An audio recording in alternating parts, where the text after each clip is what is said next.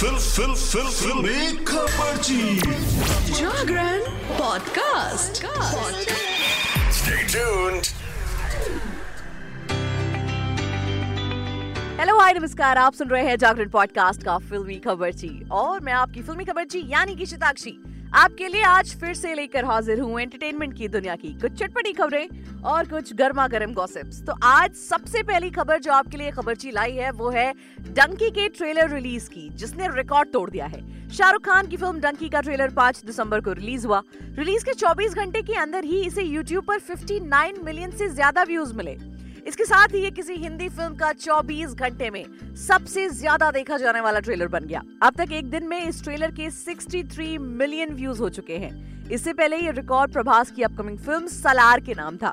इसके ट्रेलर को चौबीस घंटे में चौवन पॉइंट दो मिलियन व्यूज मिले थे। हालांकि सलार के नाम ये रिकॉर्ड सिर्फ तीन दिन ही रहा। अब डंकी का trailer most watched Hindi film trailer की लिस्ट में टॉप पर पहुंच गया है। वहीं लाइक्स के मामले में एक और इंटरेस्टिंग फैक्ट देखने को मिला है। डंकी के ट्रेलर ने इस मामले में भी सलार के ट्रेलर को पीछे छोड़ दिया है। जहां सलार के ट्रेलर को एक पॉइंट एक मिलियन लाइक्स मिले हैं, वहीं डंकी को एक पॉइंट तीन मिलियन लाइक्स मिले हैं। अब मजेदार बात यह है कि सलार को जितने लाइक्स ट्रेलर रिलीज के तीन दिन बाद मिले, उतने तो डंकी को रिलीज के तेरह घंटे के अंदर ही मिल गए थे। वहीं सलार के तेलुगु वर्जन के लाइक्स का रिकॉर्ड तो डंकी के ट्रेलर ने सिर्फ नौ घंटे में ही तोड़ दिया था। वैसे बहुत सारे ऐसे फैंस थे जो डंकी वर्सेस सलार की एक मुहिम चला रहे हैं। उनके लिए शायद बहुत सारी पिक्चर क्लियर हो गई होगी। वेल हम शाहरुख खान की ही बात कर रहे हैं तो उनकी मॉडेस्टी की भी बात कर लेते हैं। जी हाँ, उनकी मॉडेस्टी को लेकर एक किस्सा विक्की कौशल ने सुनाया है, वो किस्सा हम आपको सुना देते हैं। बॉलीवुड सुपरस्टार शाहरुख खान इन दिनों अपनी अपकमिंग फिल्म डंकी की वजह से सुर्खियों में बने हुए हैं, ये आप सब जानते हैं। साल दो हज़ार तेईस में शाहरुख की दो फिल्में रिलीज हुई थी जिसमें पठान और जवान शामिल थे। अब उनकी डंकी जल्द ही रिलीज होने वाली है। इस फिल्म में बॉलीवुड स्टार विक्की कौशल भी नजर आने वाले हैं।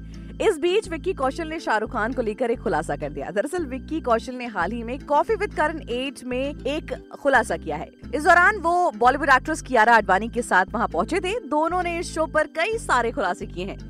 विक्की ने शाहरुख खान के साथ काम करने का अपना एक्सपीरियंस शेयर किया। विक्की कौशल ने कहा, डंकी की शूटिंग के दौरान एक दिन शाहरुख खान को दिल्ली जाना पड़ा था, इसलिए मुझे एक शॉट बॉडी डबल के साथ देना पड़ा। इसके बाद शाहरुख ने अपना काम पूरा करके रात में मुझे बुलाया, हालांकि मैं वहां नहीं जा सका। इसके बाद उन्होंने एक लंबा चौड़ा मैसेज लिखा। उन्होंने कहा कि विक्की, वो शॉट हम दोबारा करेंगे, मुझे माफ कर दो, मैं तुम्हें क्यूज देने के लिए वहां मौजूद नहीं रह सका।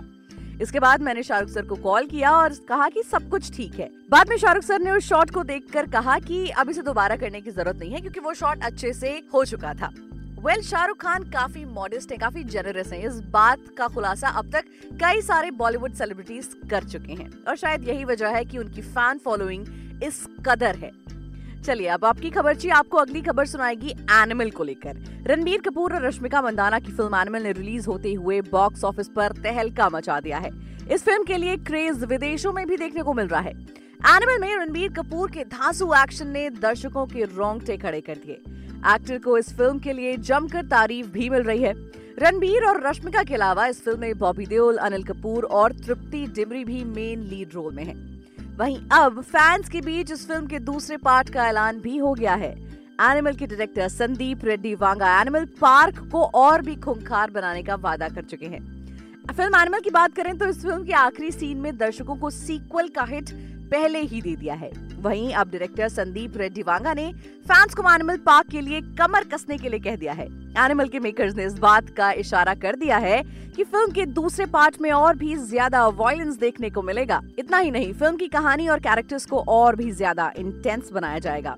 एनिमल के निर्देशक ने दर्शकों से वादा किया है कि एनिमल पार्क में और ज्यादा वायलेंस देखने को मिलेगा। संदीप रेड्डी वांगा ने एनिमल को मिल रहे पॉजिटिव रिएक्शंस पर कहा कि वो इसके सीक्वल को और ज्यादा हिंसक बनाने का विचार कर रहे हैं।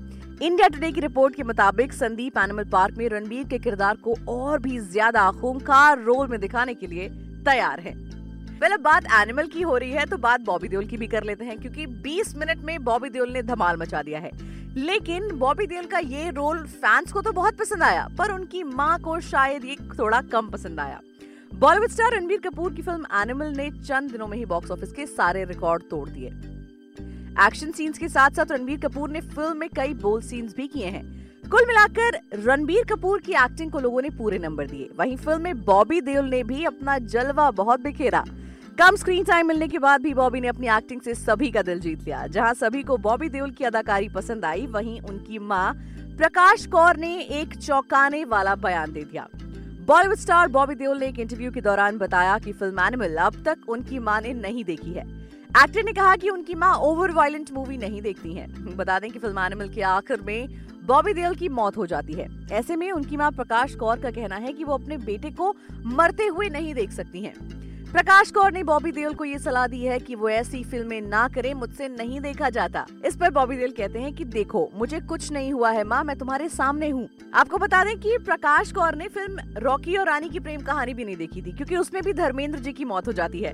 बॉबी देओल ने बताया कि वैसे माँ उनकी एक्टिंग से बहुत खुश है, लोग उन्हें बार बार कॉल करके बधाइयाँ दे रहे हैं, पर उनके मरने वाले सीन से उनकी माँ थोड़ा ज्यादा इमोशनल हो गई है।